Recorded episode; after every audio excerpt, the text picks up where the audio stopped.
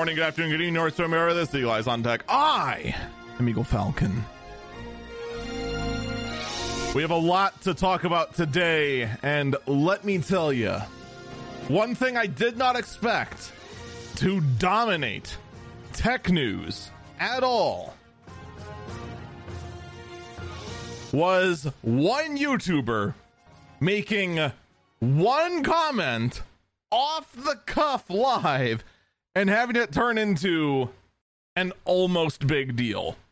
So, for those who are not caught up on this, here's what happened. For those who don't know, there is a tech YouTuber known as Linus Sebastian. He is one of, if not the biggest tech channel on YouTube. It's kind of hard how to measure that now because the Linus Media Group that actually makes up that channel consists of like what, like a dozen YouTube channels? But then if you try to go ahead and say, "Oh man, it's easy. Just add all their all their subscriber base to each other." Yeah, no. Like 80, 80 to 90% of their subscriber count is cross-pollination from each other. You can't just do that. It's very very difficult to judge that sort of thing. But one of the things that Linus Media Group does is they have a merch store. This is actually very common. And in fact, even small Twitch streamers have merch stores that basically sell like some t-shirts or some mugs with a with a logo silk screened on them. I used to have one. I don't anymore. But you know, this is not uncommon at all. The thing is that the LTT store, which in itself has become a meme, actually makes custom products. They make their own cable ties, they have their own in house t shirt designers, they actually go out and directly source various manufacturers. They don't just hire a print shop that just print screens them on. Like, it's a, oddly enough, a very substantial operation for what essentially is a merch store for a YouTube channel where a bunch of people goof around and talk about tech. Or then do stupid things like water cool an air cooler. Yes, that is a real thing that happened. Water cooling an air cooler. Or attaching two industrial fans to the front of a case. Like they've they've done all sorts of crazy things. Or drop everything. Just drop everything. They could start another channel just called Linus Drop Tips. But one of the things that is there's actually been two items that the group has been hyping up for ever. And I do mean forever. Like it's been quite possibly over a year. They have been hyping up the design of uh, a backpack and a screwdriver. The screwdriver is just your just kind of taking a multi-bit sort of screwdriver for doing, you know, basic sort of disassemblies, reassemblies, that sort of thing, but take it to another level with like a built-in ratchet, having the bits built into the handle and all kinds of other things. It's actually a pretty neat product. The backpack as well actually does have a substantial amount of thought that went into it. Like it was specifically designed basically for either A, carrying around a portable gaming battle station, or B, for traveling around convention halls. Like there's a lot that went into this backpack, and I'm not gonna lie, part of me actually kind of wants one if it weren't for the fact that, you know, I don't know when the next time we'll be able to go to a convention is. So it'd be like, yeah, you know, spending that kind of money on a backpack is kind of out of the question right now. Especially since the backpack, because it is a premium product, costs two hundred and fifty dollars for a backpack. It is a premium price. Make no mistake of it. But it is one that you can start to try and justify.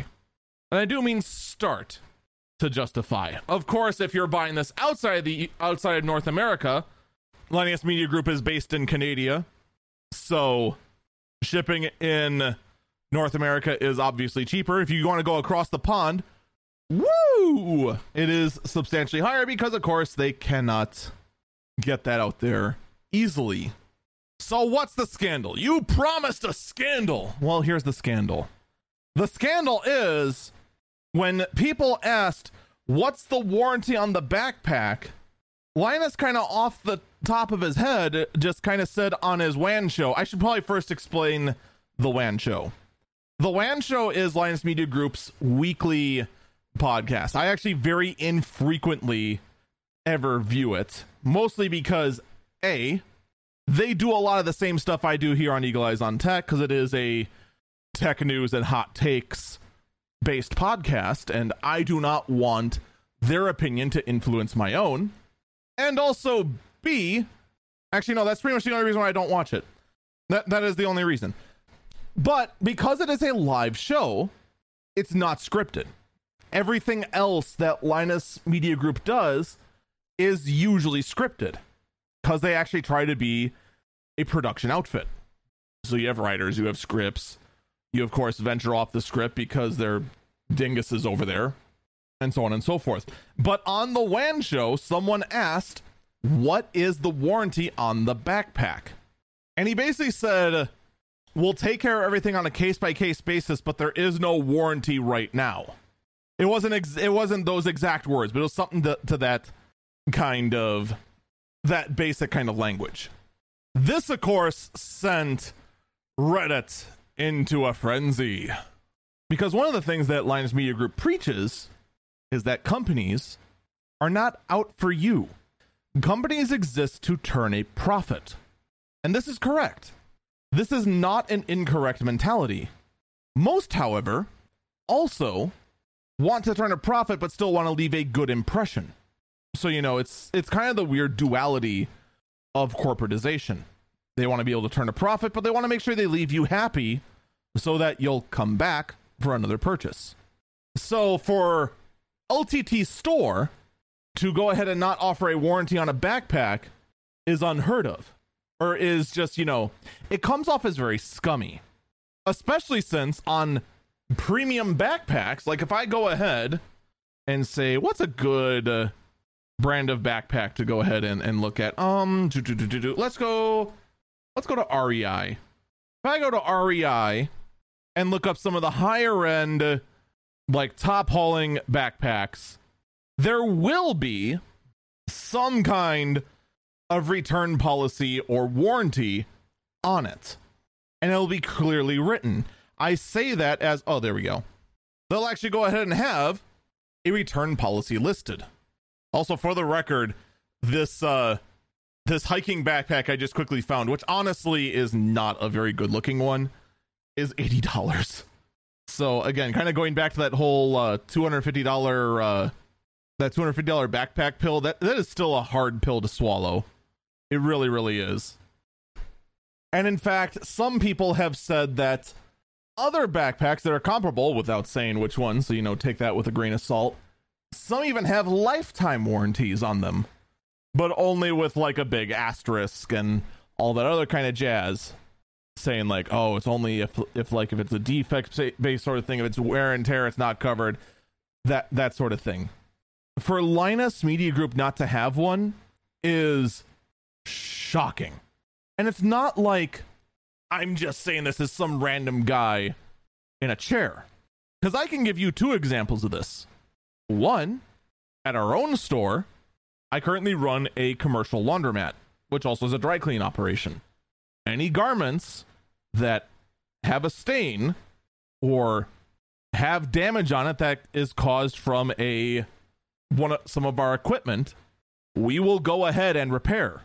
One of which, for example, we just had a big old comforter that someone brought in that was showing heavy signs of wear and tear. We did the best we could, but during the cleaning process, the whole thing, I'm not even kidding, twisted in on itself about 200 times and it looked like some kind of black hole after it came out of the machine. We tore it apart along the seam, we untangled it, we realigned the filling, we re sewed it together, we fixed the damage that was done, and then went to drying it. We then pretty much said to the customer, look, here's where it's failing. Here, here, here, and here, as we showed when you dropped it off. You know, we're, we're going to give you a 50% discount. Like, we'll go ahead, we'll go out of our way to make someone whole. And we even have a very clearly written policy of how we handle that sort of thing. When I was running Reforged computers, that was my used computer outlet. Even on used computers, computers that I don't know the history of, I would still warranty any sort of hardware failure on the laptops or desktops or whatever for 30 days after purchase. It's just 30 days. I can't warranty it for longer than that because I don't know the history of the computer. But I'll at least say I am confident in my inspection process that if anything physically goes wrong with the laptop that wasn't, you know, intentionally caused, we'll go ahead and take care of it. No problem. And that's a sign of just saying, I stand behind my process of how I handle this product. For Linus then to go out for hours, hours of hyping up this backpack and saying this is the last backpack you'll ever need. This thing is so durable and that, but not offer a warranty, it comes off as very, very sketch. So that's the background behind this. Is this a big deal? Well, after everyone was done taking their pot shots on him, let's step back for a minute.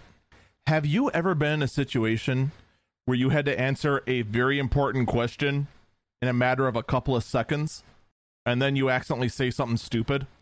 Whether people realize it or not, speaking live, off the cuff, just trying to ad lib it as they go, you make way more mistakes than you'd ever realize.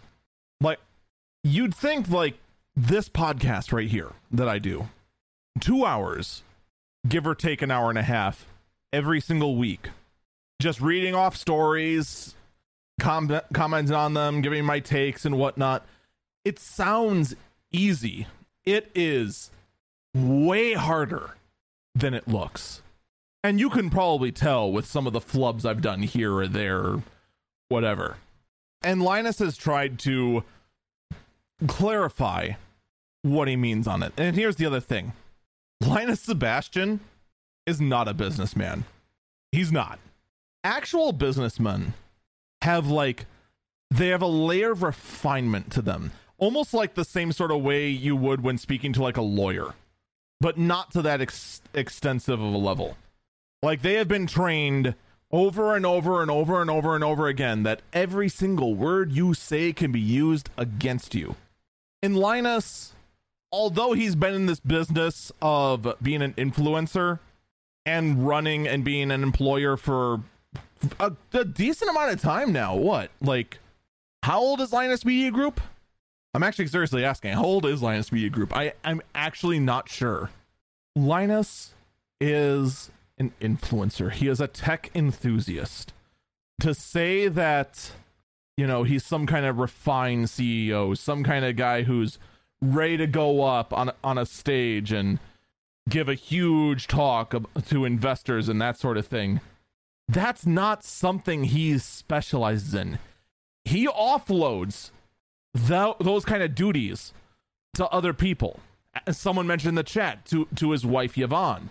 He's also got plenty of other business directors, ad, advertising ma- managers, tons of other people who handle that kind of that side of the business thing, uh, the, that side of the business. In my current line of work, there's a lot of that sort of duties I designate to others as well. Whereas I focus in my own line of work, my time on customer relationships, drumming up new business, right now trying to just fill in all the voids as people are out sick. So honestly, I think Linus misspoke, and not just that. His actual language made it sound more like, yeah, we don't have the language of the warranty written yet. And I think that's more what was intended. Now, I have been told, I haven't had a chance to really like watch the WAN show yet, but I've been told that on the WAN show, Linus went out and clarified that again as well. That there will be a warranty on the backpack.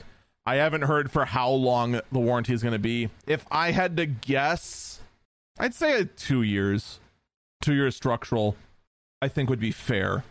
The thing is that they'd also have to make sure that the warranty is specifically written out that it only covers defects, not excessive wear and tear or intentional damage.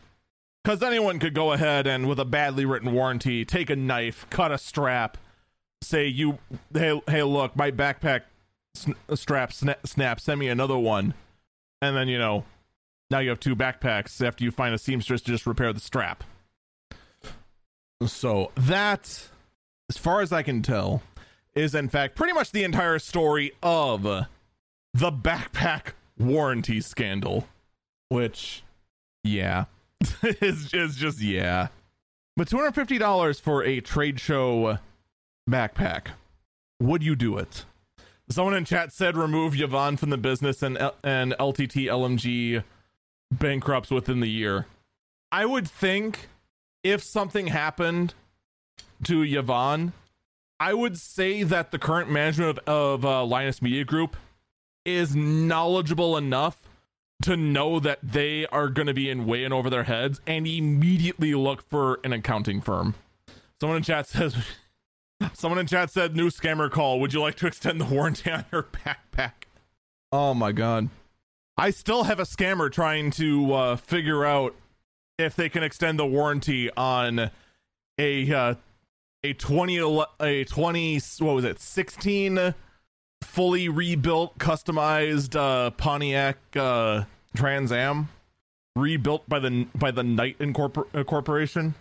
I got a feeling they're just gonna just you know never call back about extending that warranty ever. All right. Speaking of other scandals, TwitchCon. Oh, TwitchCon. So I forgot already when we first reported on it, but TwitchCon announced when the tickets went on sale that they were not going to have any mask or vaccination requirements as per the guidelines of of the local health administration in San Diego. TwitchCon has now put out a tweet. Quote, We've heard from many of you that you want a safer TwitchCon, so we're updating our policy. Masks will be required indoors, as well as either proof of vaccination or negative COVID tests. Let's make the Ultimate Squad, squad up safe and accessible for everyone. First off, do you have any idea how stupid you make yourself sound when you open up with, with saying, We heard from all of you that you want things to be safer? Did your comment just imply that you wanted people to be unsafe? Remember how earlier we were just talking about how Linus can't go ahead and PR his way through a paper bag? Holy cow, Twitch, your social media manager can't PR your way through a paper bag. All right. Here's my thoughts.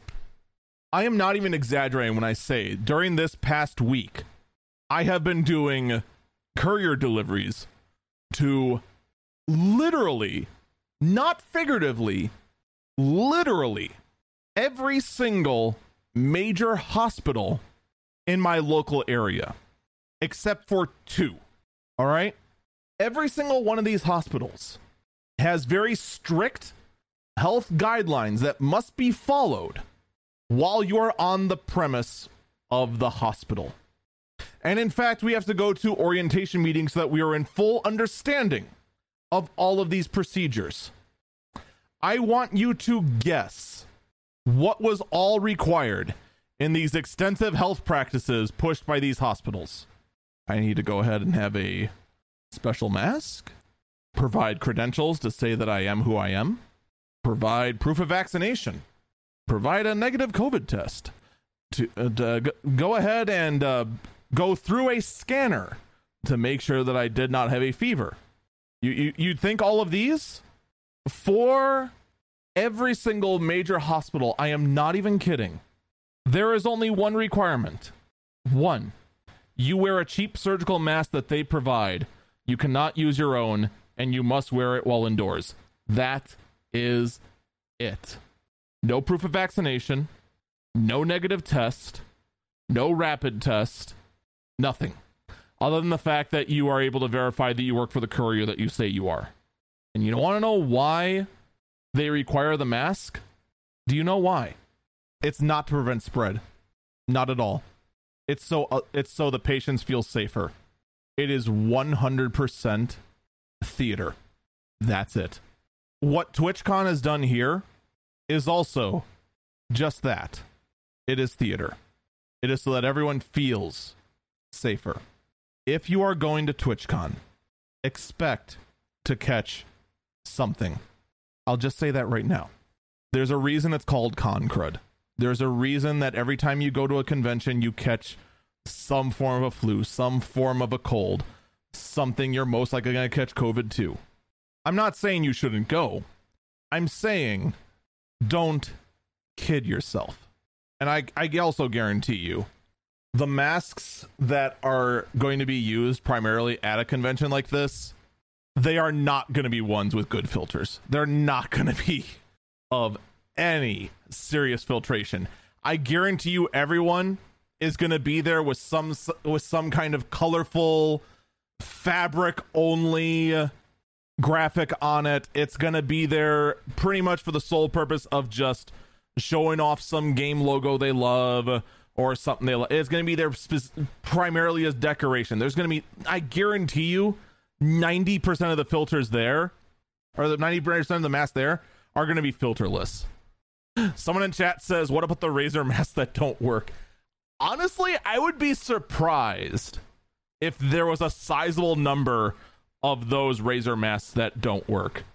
I mean, they do work, they just aren't as good as they say they are. See, like, at least the Razer mask has a filter in it.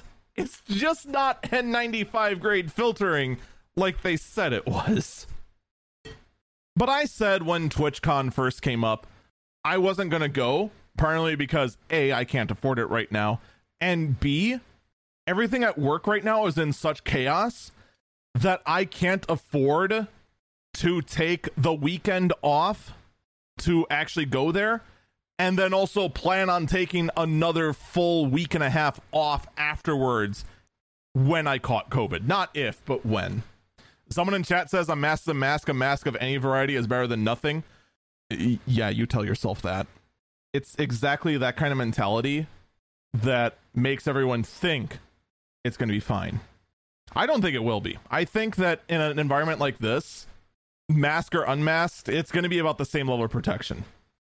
It would be like trying to go ahead and uh, protect myself from a super soaker using this one playing card. It's like technically yes, less of my face is exposed thanks to this one playing card I'm holding up. But I'm still going to get wet. Look, I'm not trying to go ahead and burst anyone bubbles here. I'm not going to go ahead and say like, you know, you've been living a lie this whole time. I'm just saying if you're going to a con, don't expect don't expect to come out of there completely free of any exposure from COVID. Be prepared for it and plan on it. That's all I'm saying. If you think that this that the requirement of masks indoors and proof of vaccination is going to help, it is better than nothing. I can't fault that. It is better than nothing.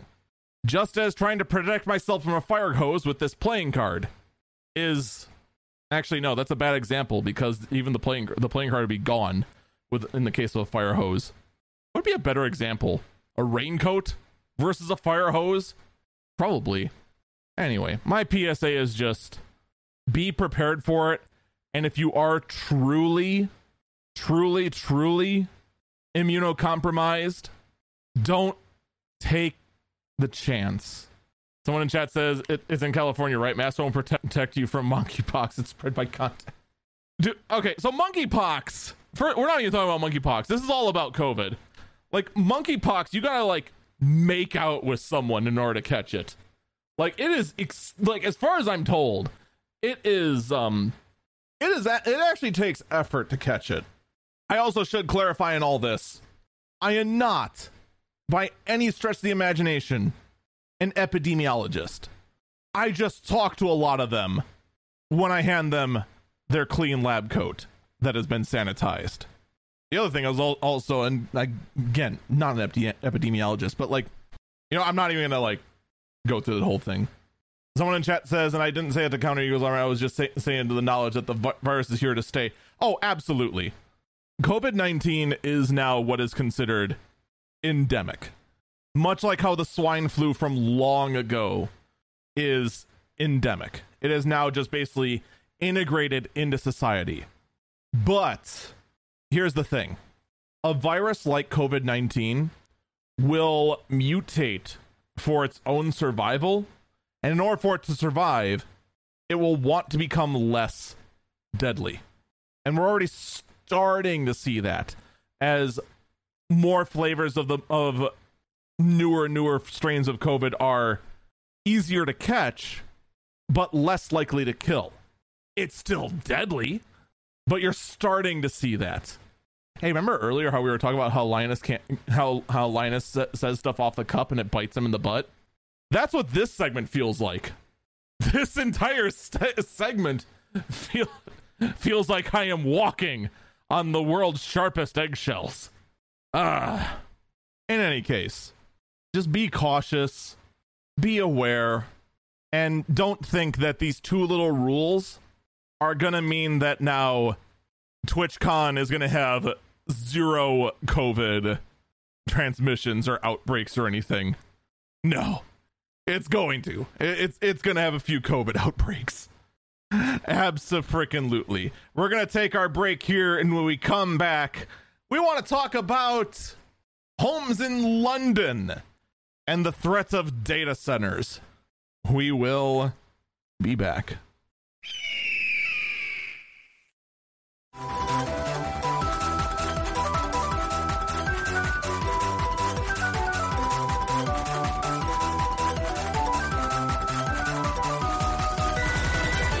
Welcome back, Eagle Eyes on Tech.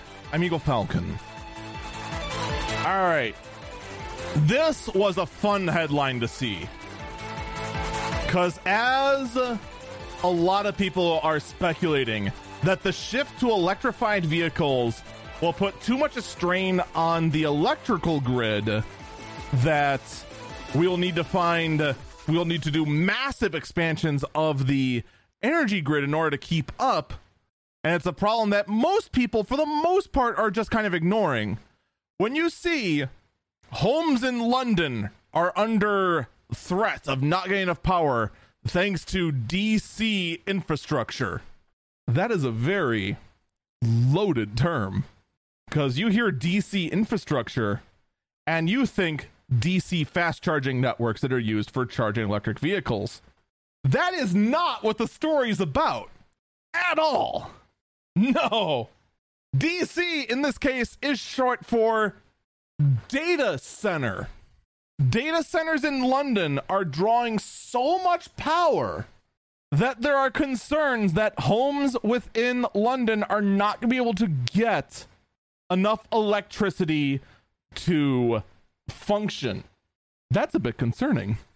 And this kind of does go to one of the things that is very irritating when it comes to data center infrastructures because not only are you consuming a lot of power to power all these high end servers? And I do want to stress these are very, very high end servers. When you're talking about within a 42U, you could have something close to 80 dual socket systems, and those dual socket systems have 64 cores per socket. That can get very dense very quickly.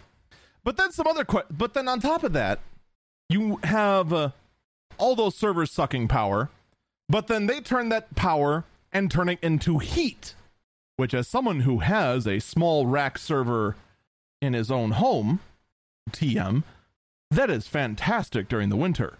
Oh, it's a little chilly today. Let me go throw a load onto the server and have it vomit out a good 200 watts worth of heat. But during the summer can be a pain because now you got to not only cool the rooms that have taken on heat from the outdoors and also everything else inside the house that is generating heat, but also cool off the servers. Someone in chat's like, 200 watts, that sounds like my system at idle. All right, look here. I intentionally specced out my my dual Xeon servers to be low wattage.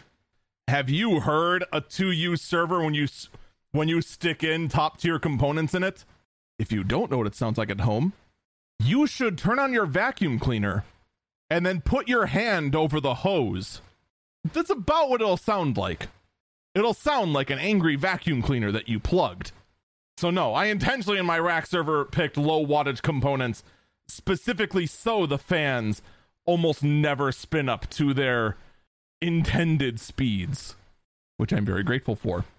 But back to my point that same data center that you're going ahead and using, you know, who knows how many kilowatts, you're then using just as much to cool down all those servers, to run some kind of cooling system. And if you want to fall down a tech rabbit hole, look up how various data centers come up with elaborate cooling systems. You have anywhere from radiant cooled floors inside the data center to liquid cooled rear doors of the cabinets, where the entire back door of the server cabinet is one thick with like 12 C's door. Like, I'm not even kidding. It is like six inches thick. Hey, Echo, how much is how many centimeters is Echo? How many uh, centimeters is six inches? About 15 centimeters is what that would be. Like, like I said, it is a thick door, and that whole thing is just one giant radiator that's liquid cooled. Someone in chat says der8auer has a really cool cool video about high end data centers and their cooling solutions. I'm oh yeah, I'm telling you, it is one heck of a rabbit hole to, to fall down. The amount of insane cooling solutions that data centers have thought up to try and cool as efficiently as possible, because that is a huge cost of the data center. But someone in chat brought up another bi- very good point, and this actually brings up another point I want to bring up here. Why are they building data centers within London? Another one of the big costs to a data center is somehow not the labor. It is, in fact, the square footage, the real estate to host a data center. Why on earth would you do that in a city where real estate is at a very underlying, very high premium? Like here, if I was to go ahead and fire up a huge data center. Like I wanted this to be like, we'll say fifty thousand square feet, and I want to do. Let's. Where would I do it? Would I do it in Chicago or would I do it in Nowheresville, two hundred miles away from Chicago? Just the cost in the real estate. You're going to do it Nowheresville. It's just. It just makes sense. Someone in chat says London is a financial center. Okay, that's not a good reason. So here's the thing stock traders, they do want low latency. A distance like that is not going to matter nearly as much. So the thing is that stock traders that go ahead and use servers like that, they don't use full data centers. Most of them that actually care about low latency like that, what they will do is they will get very small little micro servers. One of which actually, and it's a very cool piece of hardware, one of which was made by Dell called the Dell VRTX, which is the most adorable little data center in a can you have ever seen. Four blade servers, a SAN built into the tower, and customizable to actually take GPUs as well, in addition to blades. Like that's what a lot of finance a lot of financiers that want that super low latency to do they're not going to go ahead and rent out an entire data center for just that because here's the thing to say like oh man it's within the city that's low latency that's not low latency enough the ones that actually care about that that that low of latency they want it within the same building so if the reason that these data centers are in london is because of finances they're still doing it wrong I'm just telling you that straight up. Now, it's possible they're doing it that way. If they are, they're doing it really poorly. So I don't know why these data centers are in London. It would make far more sense for it to be in, you know, distance away from there. But in any case, power consumption in London, concern drawn by locals. All right, let's shift gears radically. Let's let's bash on Twitter a little bit been a while since we've had a good ba- bashing on Twitter. Oh, by the way, before anyone asks about why haven't you been talking about the great update? Someone in chat says you're about to, to, to make that 200 miles from Chicago comment. Dude, I'm just saying. Would you rather build your data center within a big city like Chicago where the price of real estate is at a super high premium? Or would you rather build it far away from Chicago where the price of real estate is, is net nowhere near as high of a premium? Guess what? You're going to do it very far away from Chicago. It's the same thing with New York. It's the same same thing with D- Dallas, Texas, Austin, Texas, S- San Francisco, San Diego, Las Vegas. Pick a major city. I only picked Chicago, so it's the closest one. I'd pick Milwaukee, but then people would laugh at me saying that's not a major city. Get out of here, you hick. And I'd be like, yeah, you're right. It's the it's the same mentality. And no, I I picked 200 miles uh, as specifically as the range. I just picked a number out of thin air. I did not mean to target anyone specifically. I literally picked a number out of thin air. Mostly because I don't know off the top of my head how wide or what the radius is of Chicago. So I didn't want to say, oh, Chicago, and then pick like 25 miles. Just like, that's still in Chicago, you dingus. No, I did not pick. I did not mean to target anyone. I literally picked a random number.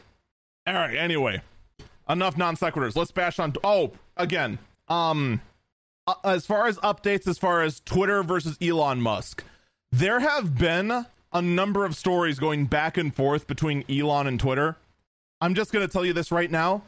I am not going to cover any of them until one is worth covering. There are right now tons upon tons of stories about basically Twitter and Elon Musk just like basically throwing poop at each other. That's basically what these stories add up to. I just am not going to care until something actual of substance happens happens like oh I don't know discovery or any step of the actual trial. Someone in chat said, but Elon sold lots of Tesla stock. Okay. I covered the story. The end. like how do you how do you make anything interesting about that, about that? See, Elon sold a lot st- lots of Tesla stock. Okay, what a great story. I'm glad we had this talk. I mean, you could go on saying like, "Oh, the whole thing was a conspiracy." Like, we don't know that. We can assume. I have assumed in various stories before, but it's kind of a story that's like, what's the point of talking about it? It'd be like me reporting on the fact that my car sucks. Yes, my car is old. It's rusting. It's not in great shape, but it still gets me from point A to B. It's it's like wh- where's the story in that? Not really. Now me replacing the car or the car dying would be a story. But then again, it involves me, so it's automatically not a story. Anyway, Twitter has a security flaw, s- slaw, a security flaw that has exposed over 5 million accounts. Someone in chat says so you need to extend the warranty on your car. Funny enough, I have actually used the real credentials on my car, except I made up the license plate because I didn't feel like giving them any more accurate information. Once they got the mileage, they say, "Yeah, you're out of you're you're out of the range," because they only want cars that have less than hundred thousand miles. And it's like, what good are you then? Which, by the way, those extended warranty scams get absolutely hilarious if you try to give them a semi truck. Because saying something like, oh, it only has 200,000 miles on it, for a semi, that's freaking nothing. That's still within the factory warranty in a lot of circumstances. A lot of circumstances, not all. Just a lot. Depending on the manufacturer, possibly all. But them going, oh no, that's we can't cover that. That's that's outside the extended warranty. It's like, what are you talking about? It's within the factory warranty. anyway, Twitter has security security vulnerability. Someone in chat says, "How many miles? Uh, just under five hundred thousand. My warranty is about to expire." It's true. it's so true.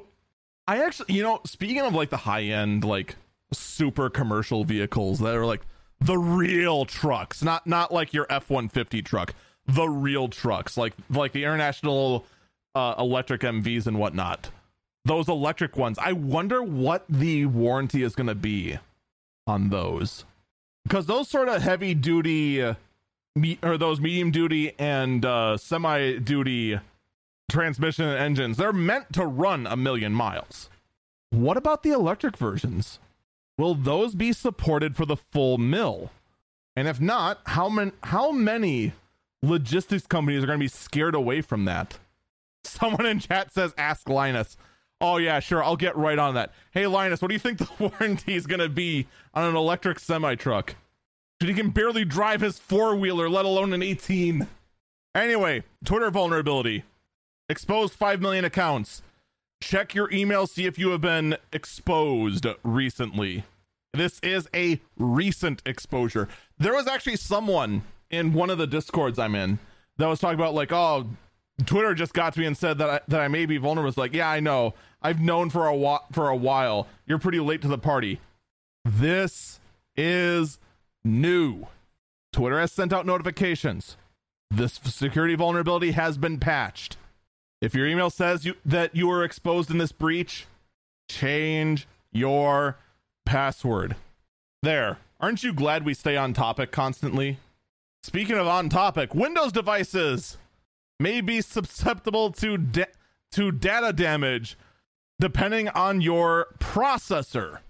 A new security I don't know if it would be a vulnerability or problem. We'll just call it a problem. If you're running Windows 11 and you are running A BitLocker, B transport layer security or what they're calling disk throughput especially for enterprise customers. Okay, first off, what enterprise customers are running Windows 11? You can't get the consumer space to switch to Windows 11.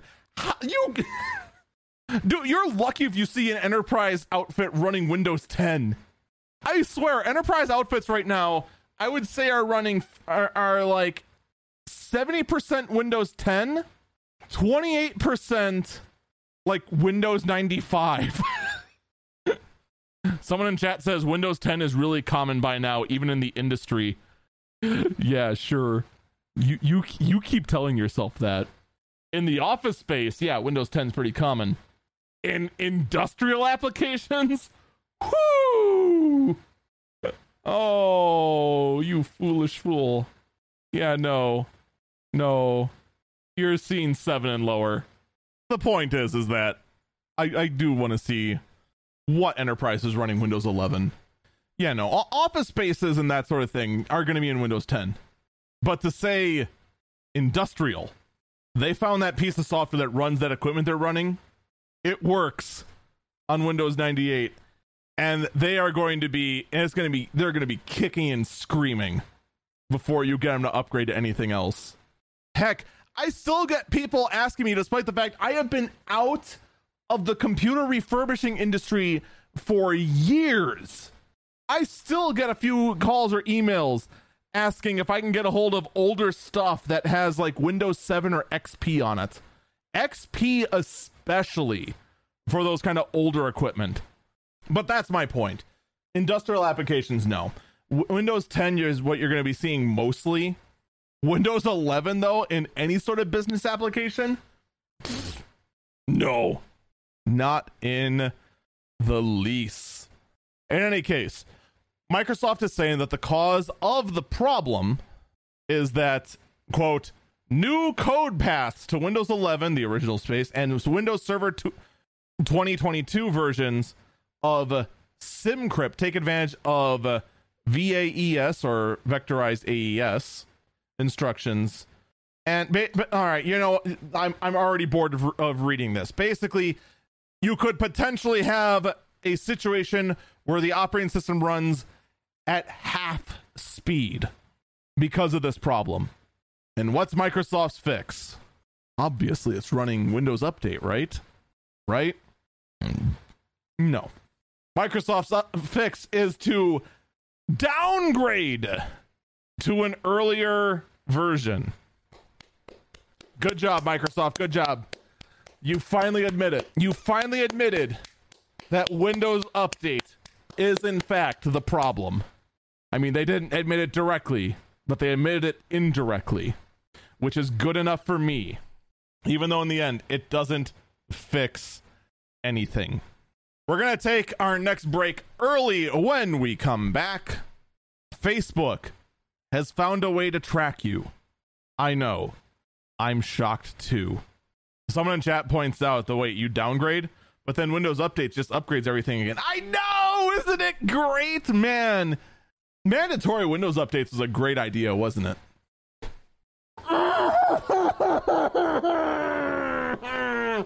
Why? We'll be back.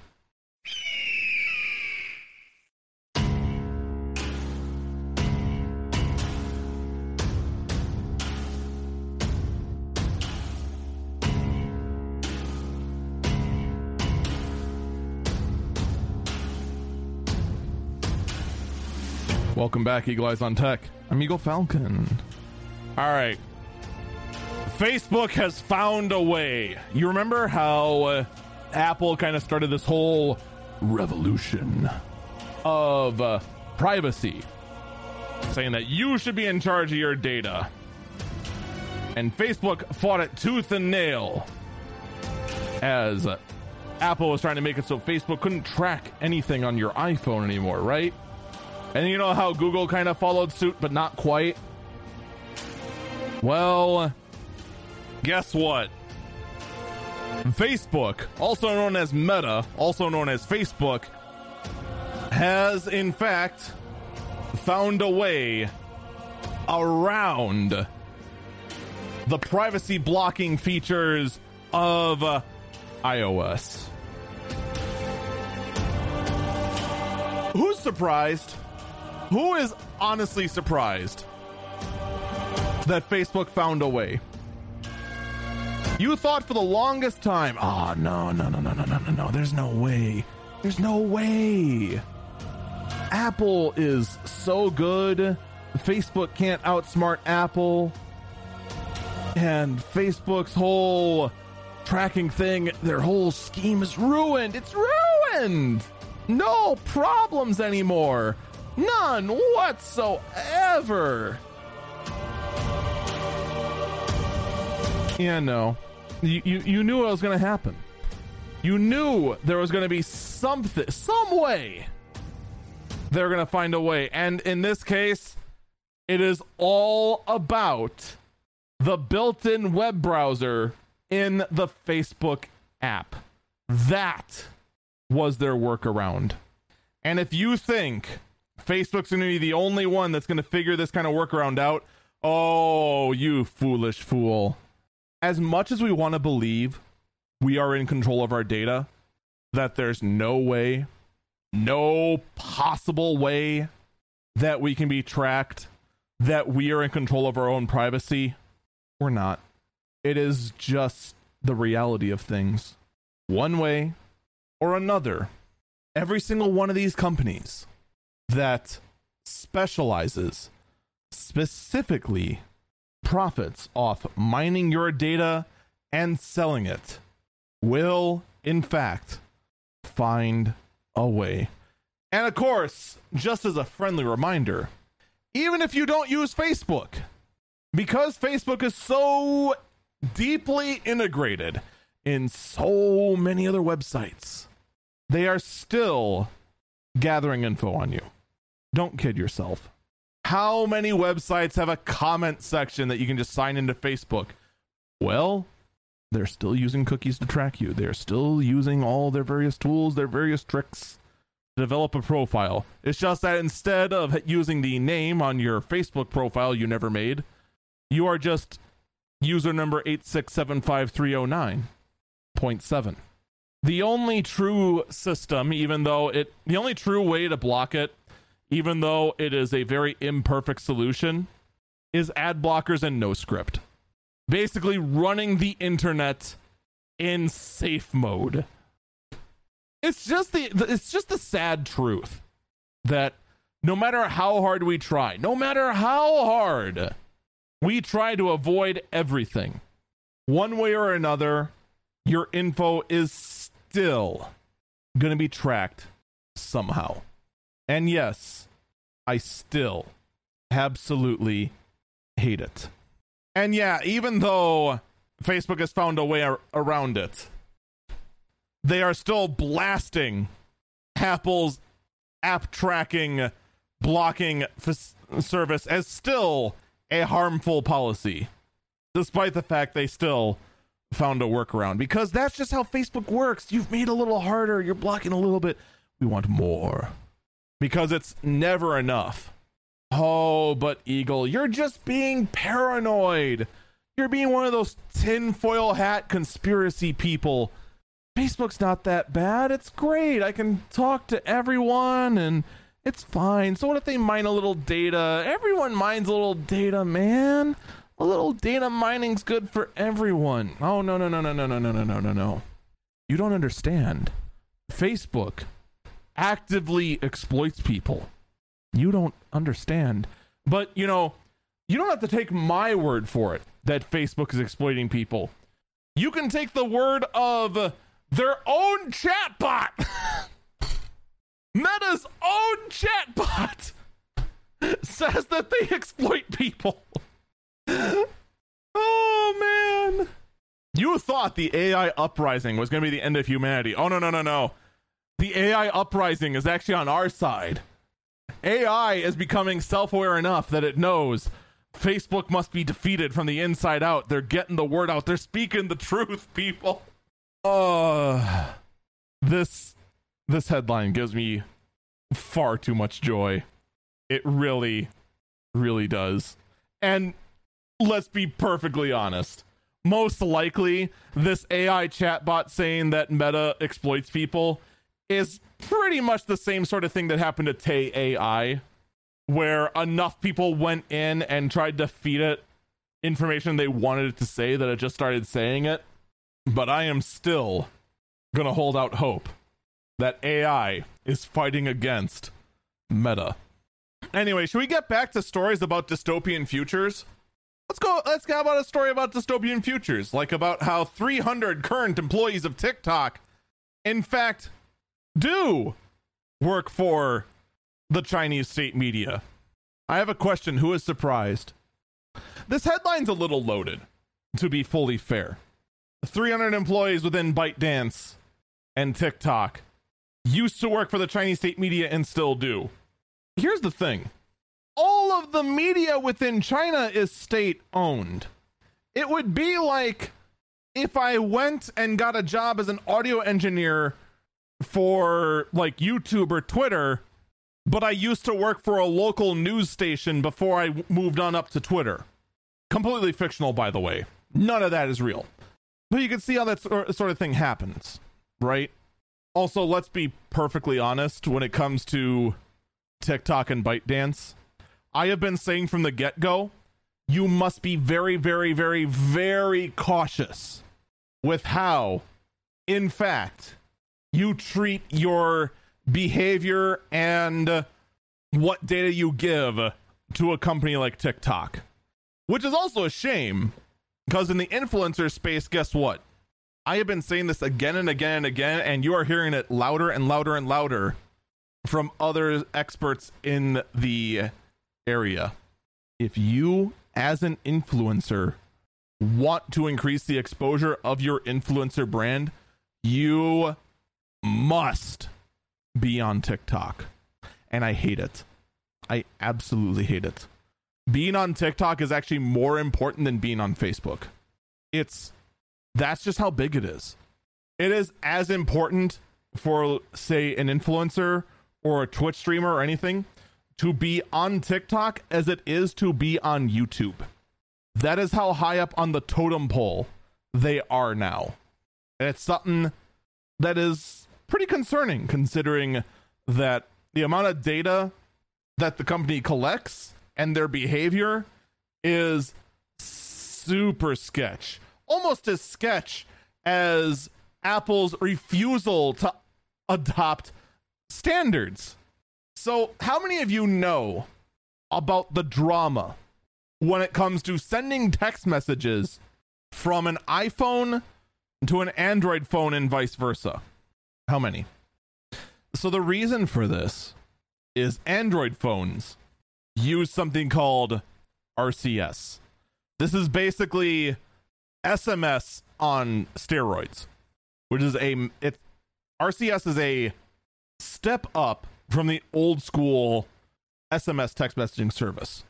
Apple does not use RCS. What they do is they use their own service called iMessage that they refuse to give to other platforms. But what iMessage will do is in order to communicate with non Apple phones, it'll instead take their message, convert it to SMS, the archaic version of texting, and send it to the Android phone. The same thing for the Android phone sending to the iPhone. It'll then be forced to convert its RCS message to SMS, and as an extra layer of shame, will have the bubble be green if they're using RCS. So Apple is intentionally downgrading the experience if you're talking to a pleb who doesn't use their proprietary system, despite the fact there is a more updated system and it is widely used. It's RCS. Well, Google is trying to shame Apple into using RCS with their website called Get the Message. That it's time for Apple to fix the problems with iMessage. Now, I will give Google some credit. They are acknowledging that the problem is basically on Apple because it's Apple's refusal to try and adopt their more their system to behave nicely with everyone else. They are intentionally downgrading the experience to the rest of the world, saying if you're not with us, then you're a pleb. Now, you would think this is a no-brainer. This should be easy fix for Apple, right? But the thing is that Apple has an incentive to make everyone think that texting from Android is archaic. It's terrible. It's worthless. And if you aren't on an iPhone, then you're just stuck in the past. That's the veil Apple's trying to put over everything. The other problem is that Apple is also so far behind the curve. They only recently got the ability to view the percentage of your battery life on the phone. Yes, Apple only recently added the ability for you to see in the top bar what the physical percentage is of your battery on your iPhone. Previously, it was just an icon, and you just had to guess based on the picture. Oh, but Eagle, that can't be true. I remember having an iPhone that had a percentage on it. That you could totally view the percentage of the battery life on an iPhone. It was way, way, way back in the day. Oh, yes, this gets even better. Because you're right. Apple did have the ability to view the percentage of the battery life on your phone. This actually is an old feature that has returned. You want to know why the feature vanished? The feature vanished on the iPhone 10. Why would that be important? Why would the ability to view the percentage of your battery vanished on the iPhone 10? What's so unique about the iPhone 10 that that feature vanished? It's the notch. It's the freaking notch. Because the top bar had a huge chunk of it missing because of the infernal notch that blights us to this day and has forever changed display technology on phones for the worst, they got rid of battery percentages, but is now back. Right? It's all back. Everything's good now, right? Uh, the iPhone's back in the modern times, right? Everything's good, right? Right? Right? Right? Right? So, get this. It takes Apple years to figure out how to put a number into the battery logo. Okay? We're on the iPhone, what, 14 now? It takes them four years to figure out how to put a number in the battery icon. But this feature, which by the way is in the iOS 16 beta, will not be available to any notched iPhone except for your big boy phones your iPhone 11 Pro Max, your iPhone 12 Pro Max, your iPhone 13 Pro and 13 Pro Max, and iPhone, basically any of your small screen boys cannot display the percentage of the battery. But no, please, Apple, tell me more about how us Android plebs are stuck in the past for texting technology when you can't even figure out to put a number in a line an, an icon. Oh, please tell me more about how I'm stuck in the past. I'd love to hear it. Oh, I need to recover my throat. When we get back, we are going to power through the rest of our stories. The Samsung Unpacked event, their phones, NVIDIA GPUs, Intel GPUs, and of course the wacky stories. We will be back.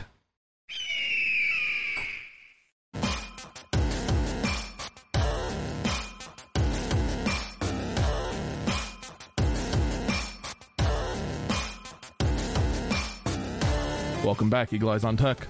I'm Eagle Falcon. All right, Samsung Unpacked event. It was a thing that really happened. Here's one thing I do want to say about Samsung Unpacked. All right. Samsung wants to think they're Apple, and it's honestly getting to the point of being maddening, absolutely maddening that they think they're Apple. Because we go to most Android users, they levitate towards Apple because, or towards Samsung because they want to get away from the very strange walled garden that is Apple. If we wanted a walled garden where everything only works with each other and that certain features are just missing because it's for your own good, but just wanted that level of nicety and uh, integration with each other that it's no problem, we just stick with Apple. But Samsung, uh, time and time and time again, wants to be the Apple of Android.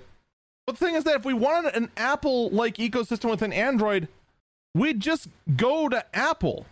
We put up with the quirkiness and weird stability issues we sometimes encounter with Android specifically because we don't want the walled garden effect of Apple. Why am I opening it up like this? Well, here's why. Apple announced or I'm sorry, I get the two confused.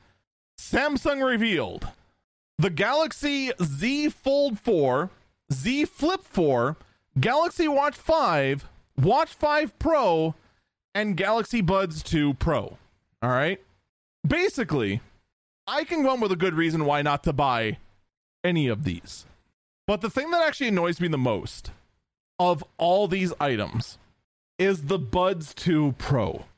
These earbuds utilize a high end, amazing, incredible, high fidelity audio system, but only, only with Samsung phones that run One UI 4.1 or later. And I mentioned this on the early bird briefing, but the reason why I'm railing on the earbuds the most is first off, A, Samsung took a very bold step with their watch lineup and had it use Wear OS instead of their own internal Tizen OS. Specifically, so if you get a Galaxy Watch, it will work with any Android phone. And that is a huge improvement, in my opinion. So then to go ahead and make earbuds that only get their best features when paired with certain Samsung phones is ludicrous. And I hope this changes. I hope they put out a software update so that these are compatible with other Android phones. But let's get to some of the other ones. All right. So what's new with the Z Fold 4? So, the Z Fold 4 is still the folding phone we know. There are a little bit of updates to the front cover. So basically how this phone works for those who don't know is that it's a folding phone. When it's closed, it looks like a normal standard candy bar phone, except it's twice as thick. When it's open, you have a mini tablet on the inside, but the thing to remember is that that mini tablet screen is very fragile. Your fingernail can put permanent scratches and dents into the screen you must be extremely careful with this internal screen. Someone in chat says, so it's a sexist phone. No, I, I wouldn't say that. If you're a woman with fake nails, you're already used to having to work around your fake nails. If you're a guy or someone who doesn't use those sort of longer nails, you're actually more likely to damage this phone because you don't pay attention to the length of your nails. So, actually, yes, this is a sexist phone, but not for the reason you think it is. It's actually sexist in the opposite way you think it is. Either way, you got to be careful with the with these folding phone screens. The price is still $1800. The external camera is slightly upgraded.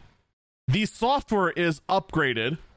By the way, good cuz stability on these phones from what I hear from other people, I personally do not feel compelled to spend $1800 on a phone I don't want.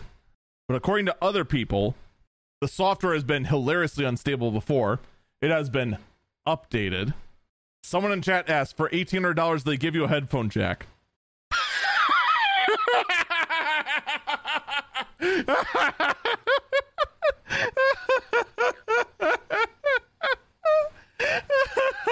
oh, a headphone jack on a four-digit phone. You're funny. You're funny, man. Oh, you foolish fool. Headphone jacks. Nah, headphone jacks are only on pleb phones. Why? I don't know. I would have thought that, you know, spending large amounts of money on a phone, you would absolutely get more features, not less, but oh, the more you spend, the less you get. Have you learned nothing from the last five years?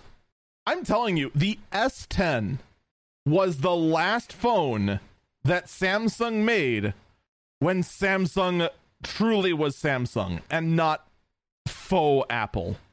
S10, high end water resistance, good cameras, unique look, excellent screen, headphone jack, expandable storage. It had it all except for a removable battery.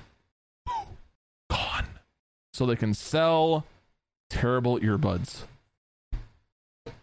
Someone in chat says Note 8. Note 8 was also a very good phone. Now the Note is gone. Now the Note is the fold. Uh, what are you going to do? What are you going to do? I am still on the hunt for a wireless headset for my phone that actually has a good mic. I am still looking for it. And I ranted about this on the early bird briefing, but I'll rant about it now. I am extremely disappointed in BlueParrott. Blue Parrot. If you have never heard of BlueParrott, it's because you have never actually looked for real Bluetooth headset. BlueParrott is like one of the gold standards in the logistics department, in, the logistics industry. They make full sized, over the ear headsets for truckers, and they are excellent quality. The BlueParrott headset is basically what replaced the trucker hat for what identifies actual real 18 wheel over the road truck drivers. They made a mini version. I'm holding it here in my hand and I can't remember what the model is, is. But this little thing I hoped was going to be like the headset. And I'll tell you what, USB C, this sucker gets two days of battery life. It even has pretty good music quality out of the earpiece. Of course, it's mono because it's only a it's only a one year headset, and it's actually small and discreet. I thought this was going to be ideal. This mic is awful. This mic is so bad. You have better audio quality from putting the phone on speaker and shouting at the phone from across the room. That is how bad the microphone is on this headset. And you would think of all the people to make a small microphone, BlueParrott would have nailed it. They can't. And guess what? These Bluetooth earbuds that you see all over the place is just as bad. Someone in chat says just put a Shure SM7B in your truck. That's the thing though. I'm not in my truck constantly. I want something that I can go ahead and wear whether I'm in a vehicle, whether I'm in my office, whether I'm walking around the hallway. I just want something that's discreet, but not like, you know, st- I don't I want discreet but not stealth, if that makes sense. No one can provide it. Someone in chat says you've been hearing glowing ear reviews from uh, the Amazon earbuds Gen 1. Really of all the people, Amazon? Interesting. That might be something I have to try. Anyway, we're getting distracted. Samsung. Someone in chat says makes sense. Does it? I've seen how this Echo Dot continues to mishear everything. It didn't even activate when I said Echo. That time it did. Now it rudely hung up on me. We need to get back to. Someone in chat says Amazon's been making espionage hardware for ages. Shush you. anyway, Z Fold Z Flip 4. This is the compact flip phone that unfolds into a full size phone. What are the changes this time around? Uh, we have better cameras, better battery life, and that's pretty much it. Thousand dollars. Look, here's my feeling on this. All right, if you do not use a phone all that often, like I use my phone a lot daily. I use it first off to go ahead and communicate for social media for my hobbies, for my content creation hobbies. I do want to get around to actually shooting video with the insane camera array on the back of this phone when I'm at conventions and whatnot. There's been no reason for me to lately. It's been kind of sad. I use my phone daily to stay in touch with business contacts. I I actually can, if I need to, run a whole lot of business operations from my phone.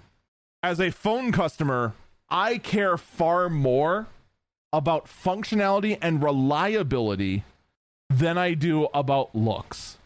If the sole reason you want a phone is to be a phone when you need it to be, but to be a showstopper when you actually pull out the phone, the flip is for you. You will catch a lot of attention when you flip open a phone like the flip and have it unfold into a full screen display. That is what the flip is actually for. It is for someone who wants to show off. And a thousand dollars, you're at about the price that's that I would pay for a performance phone, which already feels absurd. And before anyone asks, no, there's no headphone jack. There aren't headphone jacks on any high end phones. I'm sorry. There just aren't. You can be upset at me all you want and say, I'm not going to get it because there's no headphone jack. Welcome to the industry. I hate it too. Even though I've completely changed the way I use a phone so that I basically never use a headphone jack at all anymore, I still hate it.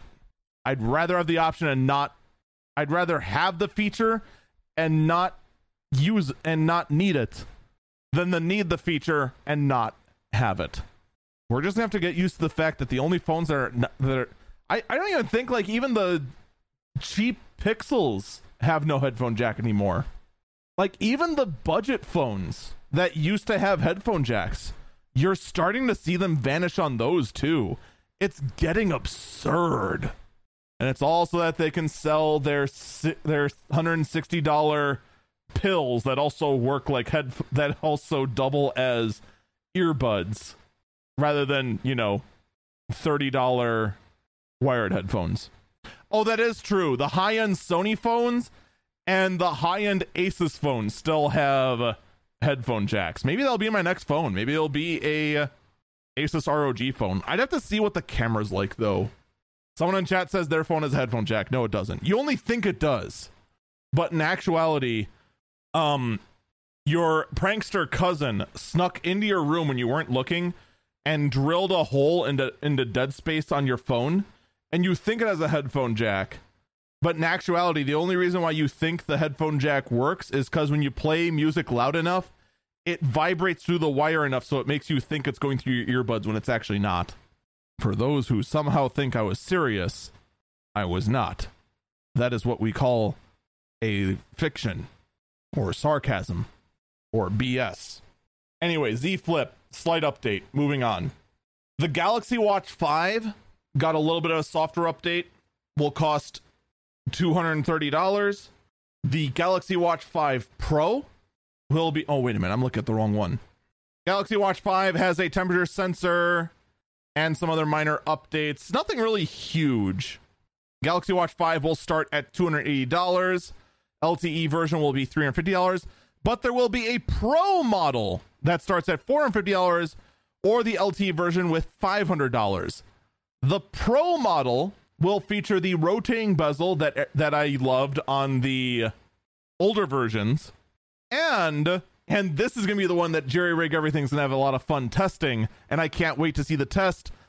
Instead of having tempered glass for the touchscreen, it has a sapphire crystal cover over the screen. For those who don't know, on Mohs scale of hardness, tempered glass will scratch at a level 6 with deeper grooves at a level 7. Mohs scale of hardness range, ranges from 1, which is basically just powder, all the way up to a 10 for hardness, which is diamond. Tempered glass is at a 6 to 7. Sapphire, I believe, is a 7 to 8. The other thing is also the harder something is, the more brittle it is in most cases. There are some exceptions, but it's getting into a whole thing that I'm not an expert in. But here's here's the killer, all right? Apple advertised for a while that their camera lenses are sapphire and someone's beating me the punch on this. But their sapphire scratches at a 6 meaning that Apple's Sapphire has been so impure that it doesn't gain the hardness ability that normal Sapphire would. And before you go, oh, well, Apple just swapped out for glass, a gemstone tester shows that Apple is using Sapphire in it. It's just really, really bad Sapphire. So it's technically, yes, it is Sapphire. It's just garbage Sapphire that's as good as glass. So you spent more to do the same. Good job. Good job. So again, we'll have to be keeping an eye on this when it launches. The watches will launch. Oh, by the way, bigger battery life. The watches will launch on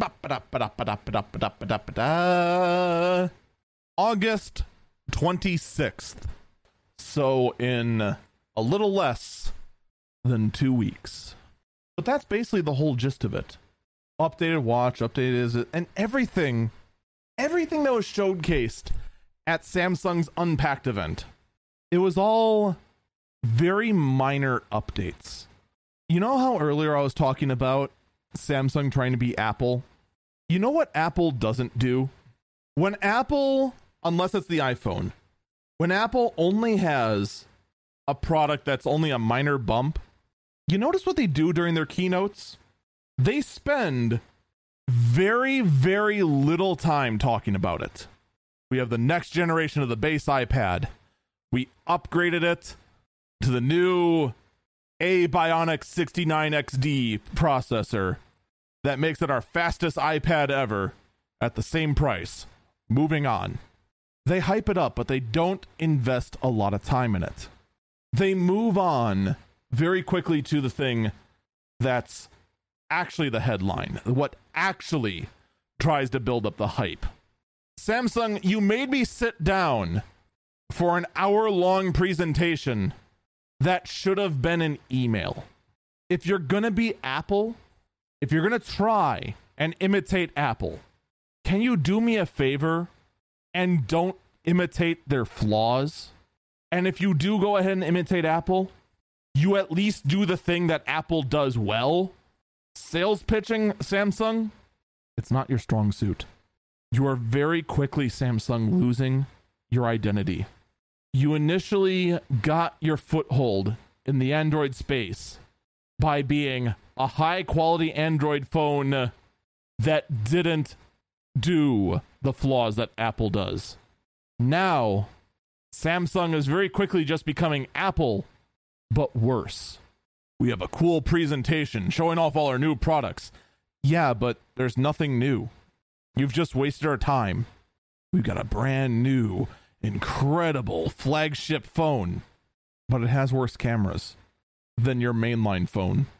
Samsung is actually getting to the point where someone like me who has been in the Apple ecosystem before is looking at them and going, you know what? If this is how they're going to be, I think I'd rather go back to Apple. I probably won't. I'll probably just go to a different Android phone, one that isn't so locked down and so terrible in what they're doing. Why deal with the mess when you cannot? Moving on, though, from Samsung, Motorola wants to remind people that they, in fact, do exist, and a new Motorola Razr phone is going to be coming in 2022 with an actual spec update. the Motorola Razr is their version of the flip phone with a folding display that mimics their iconic Razr flip phone from way, way, way, way, way back in the day minimalist, compact, bigger external display, but they are not telling us what the price will be. And that was the someone asked, does it have a headphone jack? What do you think? Do, what do you think? Do you think it has a headphone jack? No other phone in existence has a headphone jack unless it is a super budget phone. What the heck makes you think this one will have a headphone jack? No, no, of course it won't have a headphone jack. I'm telling you right now, if the phone costs more than 300 US dollars, it will not have a headphone jack. I'm just going to tell you that now. Yes, I still hate it. No, it doesn't have a headphone jack. This phone doesn't have a headphone jack. The previous phone doesn't have a headphone jack. The next phone will also not have a headphone jack. No new phones will have headphone jacks. We lost that battle. I've given up on checking for headphone jacks on these phones. Because guess what? They don't have it. Even the budget Pixel phone, the one phone that everyone praised for having a headphone jack, lost its headphone jack. Unless it is from Asus or so, or or or Sony, it will not have a headphone jack. Now then, does anyone else want to ask if this phone has a headphone jack? Anyone else? If you want to know if a phone has a headphone jack, go ahead and email the phone email the phone model to no, it doesn't have a headphone jack at eaglefalconpodcasts.com. Now Chad is just asking stupid questions. All right. Anyway, Motorola Razr tw- the Motorola Razr getting an update. Unfortunately, we don't have a price yet. I'm willing to bet it's going to be north of a, of a thousand. I'll just tell you, say this right now these folding phones, if they cost more than if they cost more than a thou, I'm out. Period. Someone asked, could a Sony phone work a PS4 or PS5? Mm, no. The thing is that the Sony phones are a separate division from PlayStation, so they have no reason to work with each other. In other news, Oppo. Is it Oppo? No, Xiaomi Xiaomi has a new version of their folding phone coming out. And no, it does not have a headphone jack. Before anyone asks, no. they still asked anyway. anyway, they have a folding phone out. There's not a whole lot of specs other than has a 24, uh, 12.4 internal screen. I don't know. I, I feel like the wind about talking about every single folding phone out there has been sucked away by just saying no, it does not have a headphone jack. I'm sick of a- asking this question. In any case, moving forward, because we got a lot of stories to cover and very little time to do it, we might have to take another break because my throat is starting to get a little raw here. Apple is delaying its iPad OS. More and more reports are talking that, in fact, iPad OS 16 is being delayed further and further back. This time, however, people are saying phones are uninteresting if they don't have a headphone jack. I got bad news. You're you're gonna hate the entire phone market. Like I don't know if we're memeing or not anymore, but I'm just telling you right now, like 95% of the phone market does not have a headphone jack. Like you're gonna be on like an Android 6 device forever if all you care about is a headphone jack. Because the makers of phones with headphone jack is getting smaller and smaller and smaller and smaller. And I don't see it growing anytime soon. Because unfortunately, the people who want headphone jacks in phones have unfortunately shrunk to a very small minority. It's just the truth. You may hate it, but there's just not enough people who care. Who made that really like repairable phone? I I forgot what it was. There was one company that like made like a super sustainable phone. I don't even think that one has a uh, a headphone jack. What was my point that before I got sidetracked on even more talk about headphone jacks? I'm telling you, like the only thing that's going to have headphone jacks is going to be like professional audio equipment, and that's it. People are, are I'm telling you, you're all picking very weird things to die on. Chat is trying to do a very good job of trying to make sure this conversation stays focused only on headphone jacks. All right. Anyway, iPad OS. It is being delayed even further. Some people are saying that it is so that they can start focusing on the iPhone 14 September keynote. All right, I'll just tell you this right now. That is not why the iPad OS is being delayed. There is no way the software developers in charge of iPad OS 16 are delaying that so they can work on a keynote. That is the dumbest thing I could I, I could think of. That would be like saying Amazon is de- is delaying your next next day delivery because their advertising department went out for pizza. It makes no sense. It's two radically different sections of Apple. Someone in chat sa- says you were ranting about the loss of manual transmissions. That was absolutely not the case. But no, th- this excuse that they're focusing on the keynote, that's stupid. Stop it. You're Th- that's not how Apple functions. That's not how anyone functions. The software engineers are going to keep working on iPad OS. I'm willing to bet the reason is is either A because there's code within the I- iPad OS release that would lead to showing someone in chat is insisting that's how Apple functions. No, it's not. Stop being a dingus. That's not how Apple works. That's not how any company works. Their advertising department is the one that's going to be working on the keynote. They have nothing to do with the software development side of things. That's not how that works. Apple is way too big to have software engineers that also work in advertising. They have software leads that will appear in keynotes, but that's it. Someone in chat says correct, but their advertising department has full power over everything. Yeah, that's not how that works.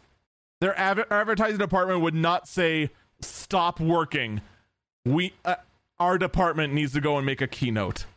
No. Absolutely not. Again, that would be like Amazon's like w- website th- that would be like Amazon Web Services throwing a pizza party and that's why Amazon Logistics didn't get your package to you on time. That doesn't that's not that doesn't make any sense. That that's stupid.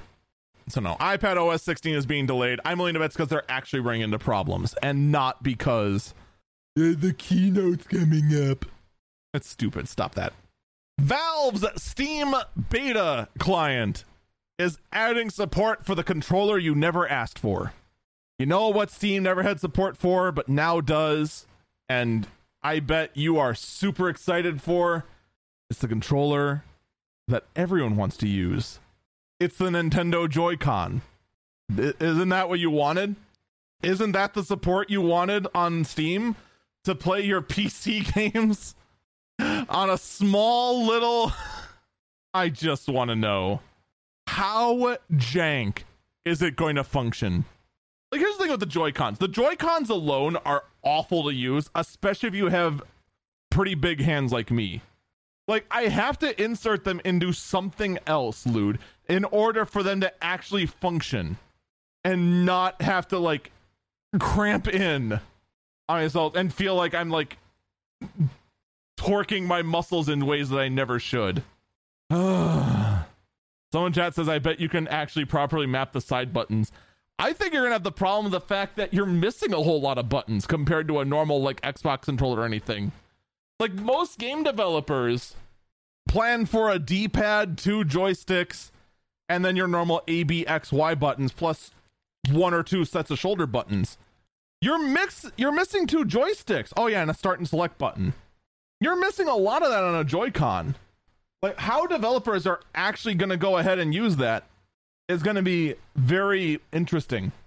Someone in chat says, "But yeah, that's why you have two Joy-Cons." Ah, excellent. So now you have to use both of them. It's going to be a nightmare.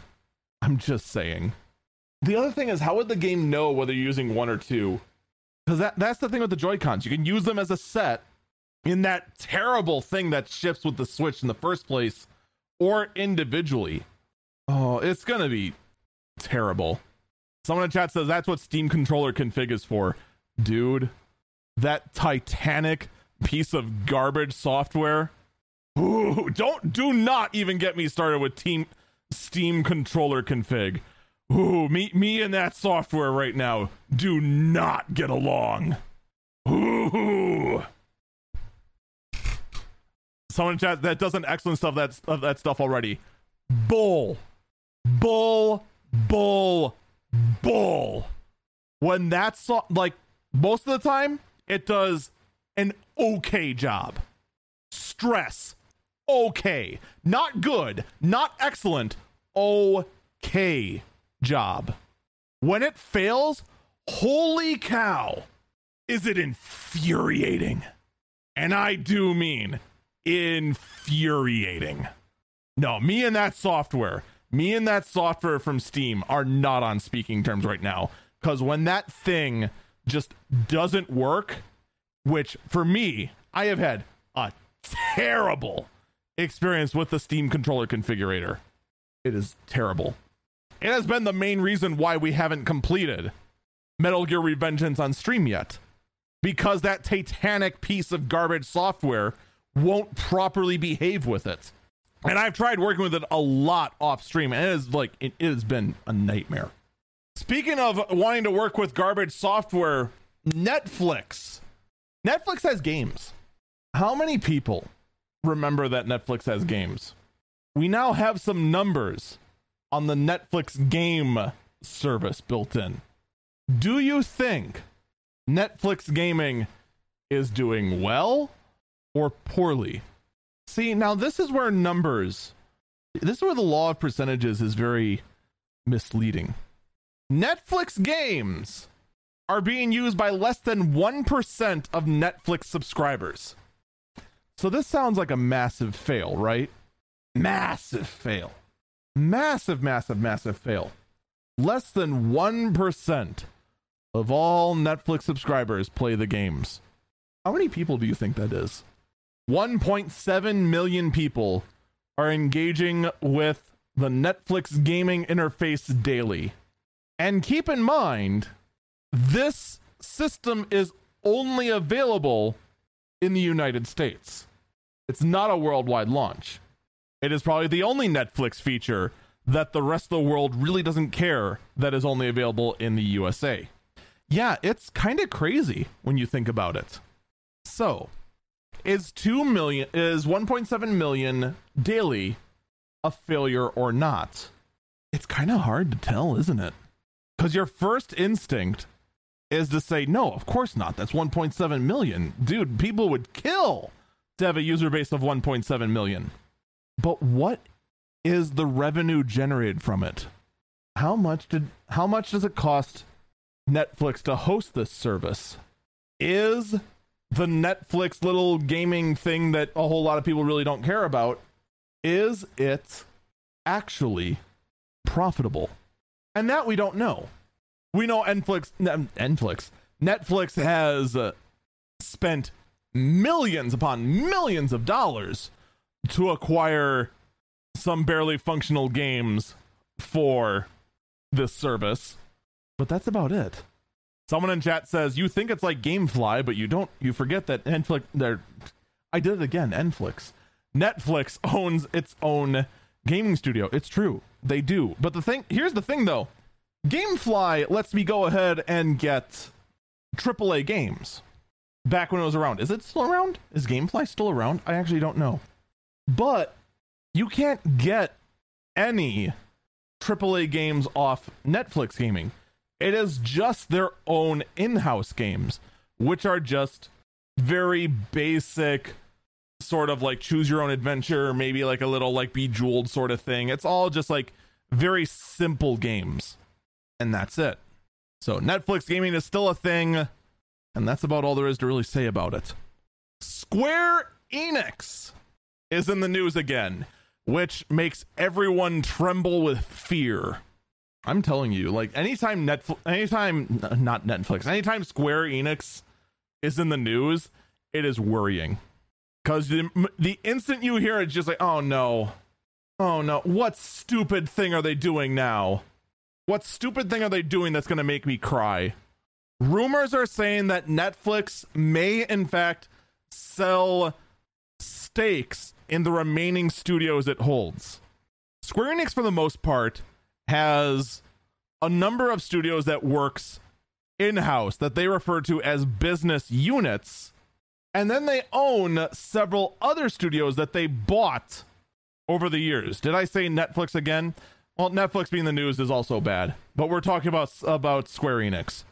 Rumors are saying that Square or yeah, that Square may sell the remaining stakes in other studios. Now look, I know lately other games from Square that have not been their flagship titles, like Final Fantasy, like Dragon Quest, like Kingdom Hearts, have been doing subpar. But they still have other IPs that have some hope. Would you really want to see someone like Square sell their stakes in other studios for, say, properties like NieR to focus on others? To focus on their primary titles. I personally wouldn't. Or heck, how about um what is it? Life is Strange. The studios that do those sort of things. Like those are actually some halfway decent, interesting forms of video game art. Are they the best games in the world? No. Are they massive profit generators? No. But it's still something different. And it is something that's interesting and could go somewhere. The current administration of Square Enix is so laser focused on profit that they are ruining other aspects of their company suffer solely for now profit, which is a shame because Square currently holds the shining example of how good and how much money a good game can generate by actually treating its customers well. They own Final Fantasy XIV, a game that launched and fell flat on its face, and then over the years kept talking to their player base that continued to communicate over and over and over again, let everyone know exactly what's going on, stay in close touch with everyone play to the fan base. Let events that led to the destruction of the 1.0 server actually live on in the lore of the game. And now the game generates insane sales for the company because they went in and actually wanted actively during their entire 10 year, now 11 year length of the game and wanted to develop with the players that wanted to create good content for the players and not just generate content to milk more money out of the players. Granted, FF14 does have that cash shop that does have a nasty habit of putting out cash shop exclusive cosmetics in a game that already has a monthly subscription, which I am still I'm still very bitter about, and I'm still not a fan of that. And that's still like one of the that is still a big black eye that FF14 has compared to other MMOs. But you compare that to what the rest of the company is doing, selling all of their Montreal studios for a few million to then invest it into NFT technology to continue to push this desire to go into play to earn, which is basically the gaming equivalent of a pyramid scheme we already saw how that plays out. Axie Infinity. Gone, collapsed, poof. Because the pyramid scheme couldn't last. Whoops. Once you get outside of Business Unit 3, the division of Square Enix that works on FF14, the remaining of the the remainder of the company is being run into the ground solely for profits now. Yeah. Look how well that's doing for the reputation of Activision Blizzard. Profits now with Diablo Immortal. Yeah, they made a killing at launch. The player base of that game is almost non existent now. I mean, not quite, but compared to what it was, it has dropped significantly. And what's worse, even though its player base for Diablo Immortal has dropped significantly, it's still going to make a ton of money. But it's going to be less and less and less and less until the remaining whales just can't find each other anymore. A company that was once beloved with Blizzard. Are there even any Blizzard fanboys left? I don't want to see Square become Blizzard. I really don't. I hope that they change course and they change course very, very soon. Anyway, we're on track for being the longest longest version of Eagle Eyes on Tech ever. We're gonna see how things go after post processing. We still have more to go over. Xbox's latest dev tools are going to add additional performance to the Xbox Series S. Apparently, new uh, tools that are being put out indicate that the Xbox Series S could, in fact, see a significant performance increase by optimizing the RAM built into the Xbox better than what it is right now. To which I say, good. Especially since, you know, trying to even get any of the current gen consoles. That's that's the other thing to consider right now. How old is the Xbox Series series and the PlayStation 5? Does anyone know? We're going into the second year of these consoles. We're going to year 2 of these consoles that you cannot find anywhere without being scalped being the current consoles. It's just nuts. People are saying the Xbox is still available. Oh yeah. Come on, let's go ahead and make this podcast even longer. Let's go. Amazon. Oh my god, I went to Amazon and the first thing that pops up is the Amazon Astro. Okay, apparently breaking news. Um Amazon is actively selling the Astro. For those who don't remember what the Astro is, it is the little a- Amazon uh, Echo robot that um has capabilities of some kind.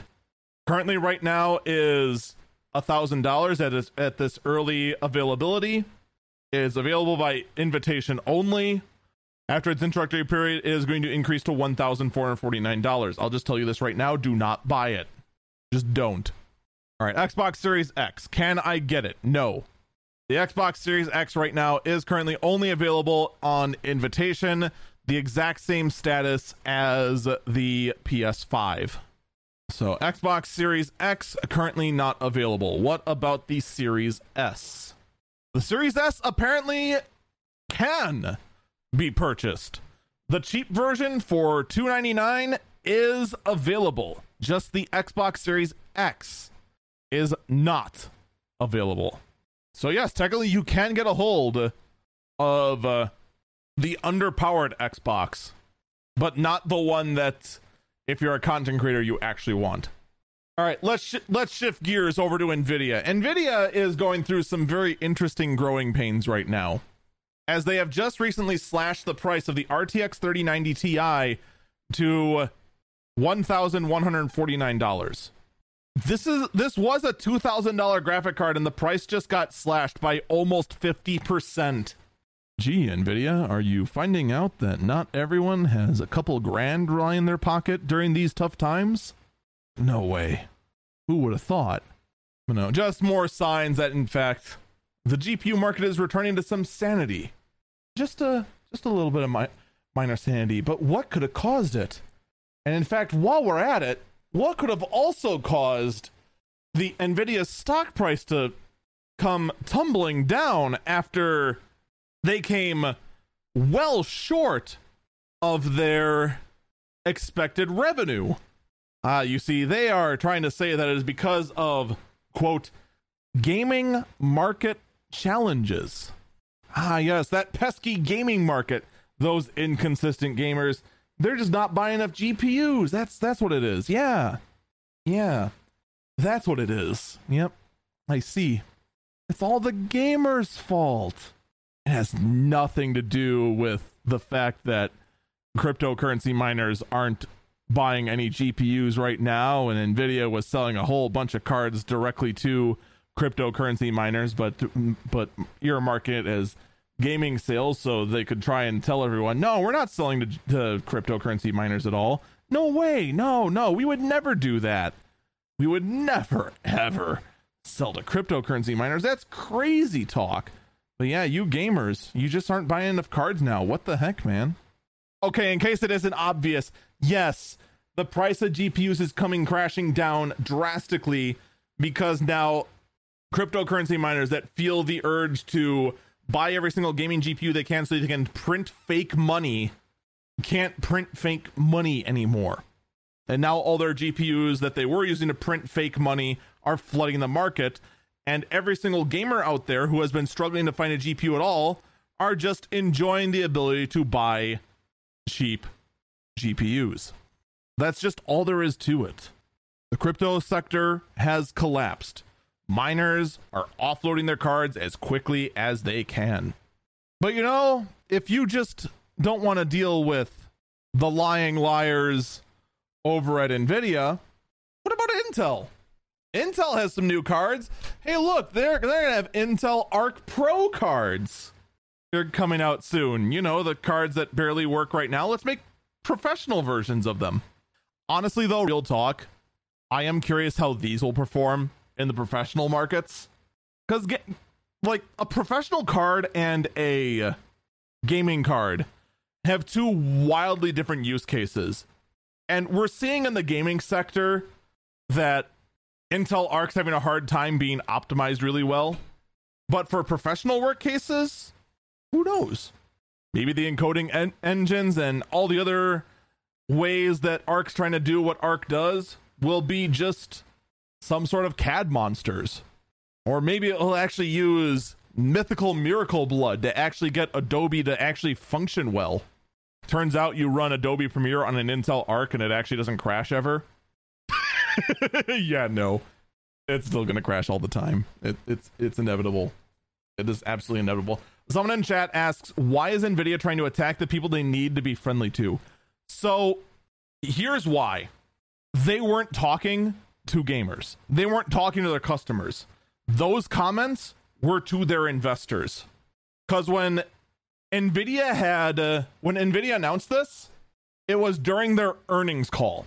So they wanted to try and explain why they fell short, but had to do it in such a way that A, they weren't lying, and then B, to minimize the damage that it would do to their stock price. Excuse me. That's basically what it boils down to. But in any case, Intel, back to Intel and their GPUs.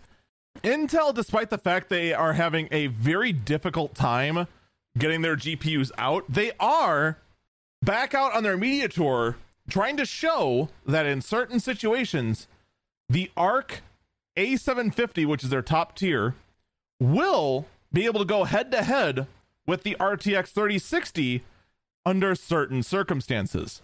And here's what I'll say about this. From a consumer point of view, I would not right now buy an Intel Arc GPU. I just wouldn't. You can't get them right now anyway, but just because the use case of one is very slim and only to the most modern games, I personally would not buy one. I would not recommend anyone to actually get an Intel Arc GPU. If you are in the market for an Arc GPU, you most likely know that you're in the market for such a GPU because you went out and did the research to make sure that the games you play or the programs you use are compatible with this card. And that is very important. You make sure that this card is compatible with what you do. That being said, those encoder engines, I want to see how well just having it having a cheap arc card in a system that streams, how well that competes with the NVIDIA NVENC encoder or if the best answer is still just toss a Threadripper in and just use CPU based encoding only. Yes, I know you can get away with something less than a Threadripper. I just want an excuse to have a Threadripper, even though it would basically be like having an, a flamethrower inside my streaming studio with how much heat it would put off.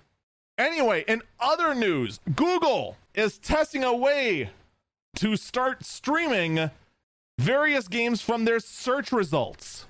Because let me tell you, you thought Intel Arc wanted to make sure it doesn't die?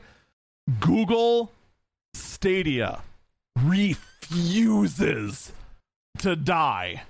I'll, I'll give Stadia credit. It is lasting way longer than I thought it ever would. Holy cow.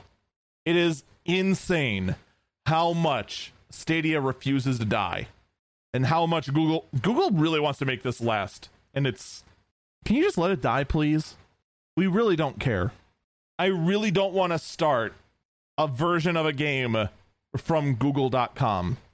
But you know, maybe you can go ahead and play Google Stadia on your 97 inch vibrating TV, which offers high quality audio without speakers because the TV vibrates itself to make the sound.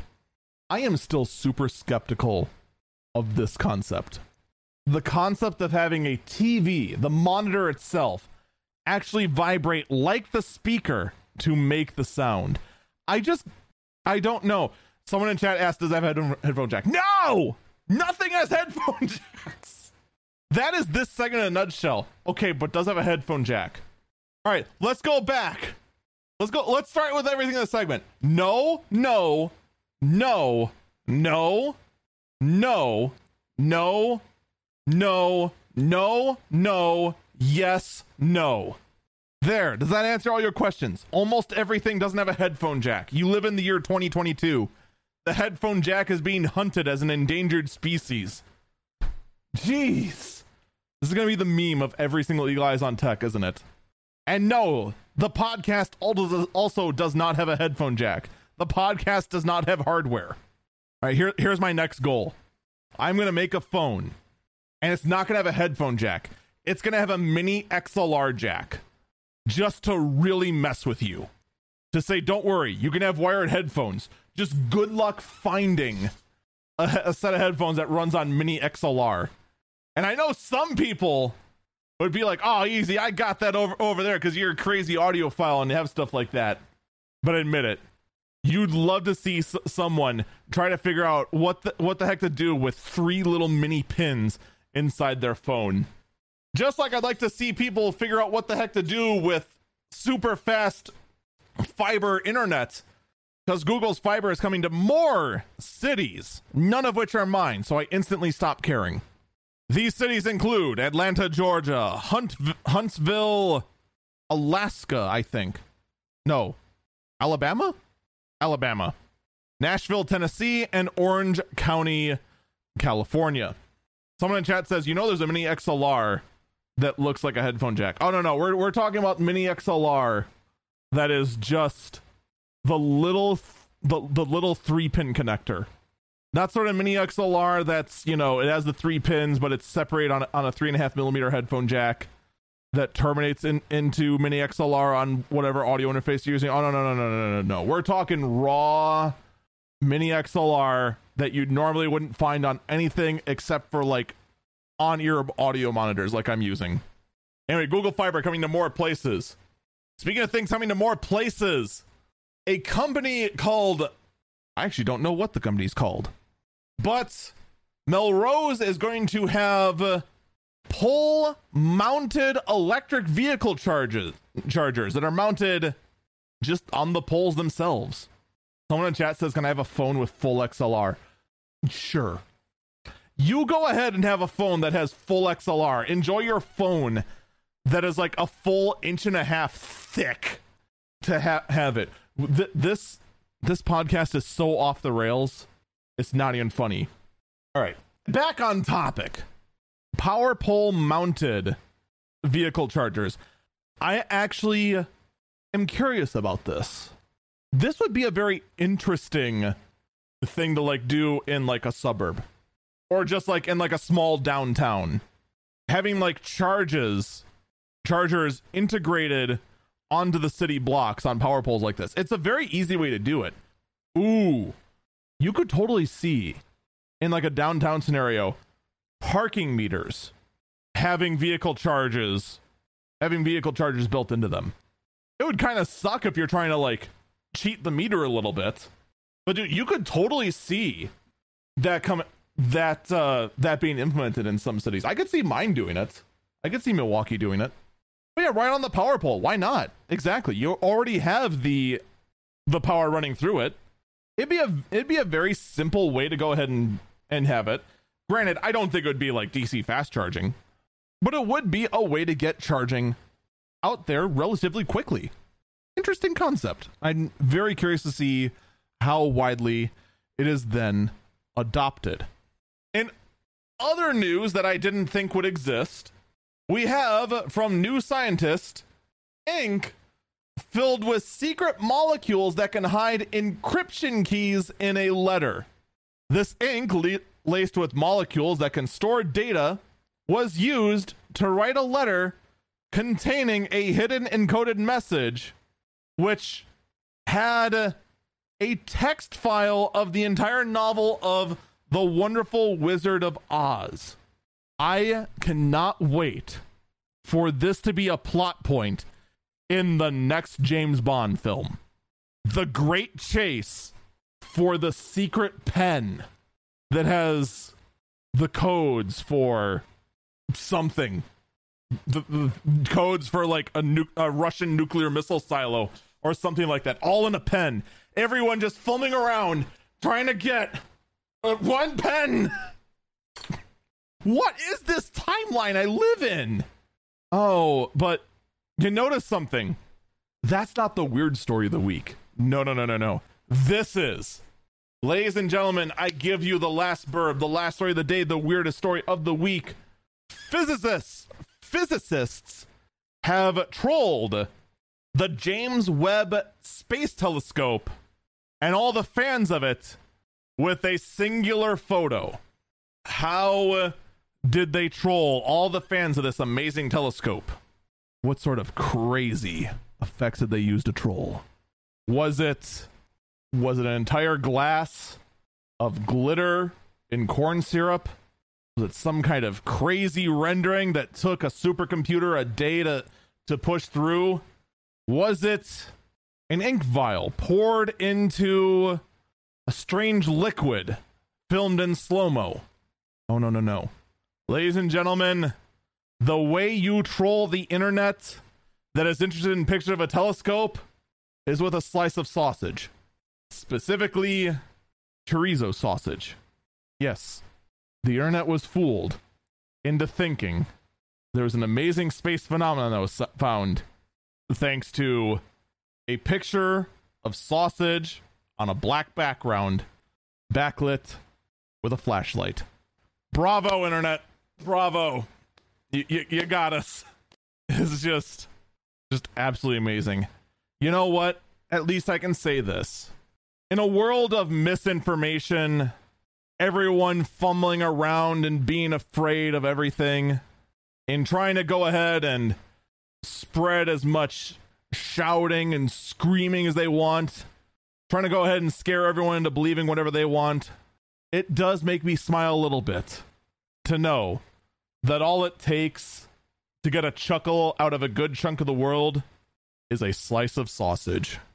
Folks, that is going to do it for this episode of Eagle Eyes on Tech.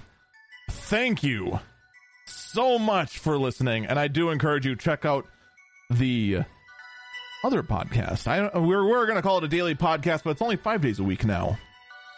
The early bird briefing anchor.fm slash early B I R B briefing.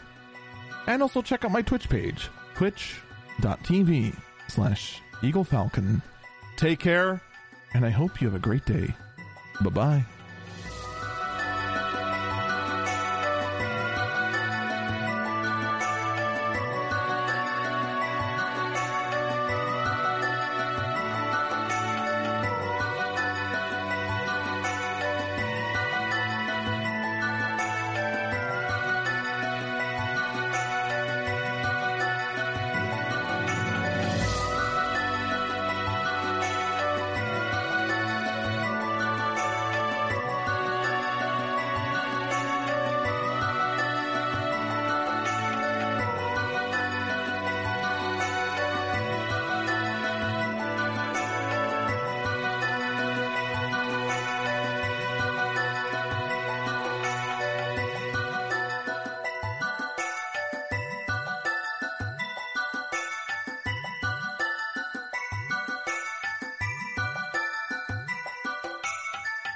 Ladies and gentlemen, I regret to inform you that the amazing picture of a quasar that was found in the James Webb telescope, it turns out it was not a beautiful quasar at all.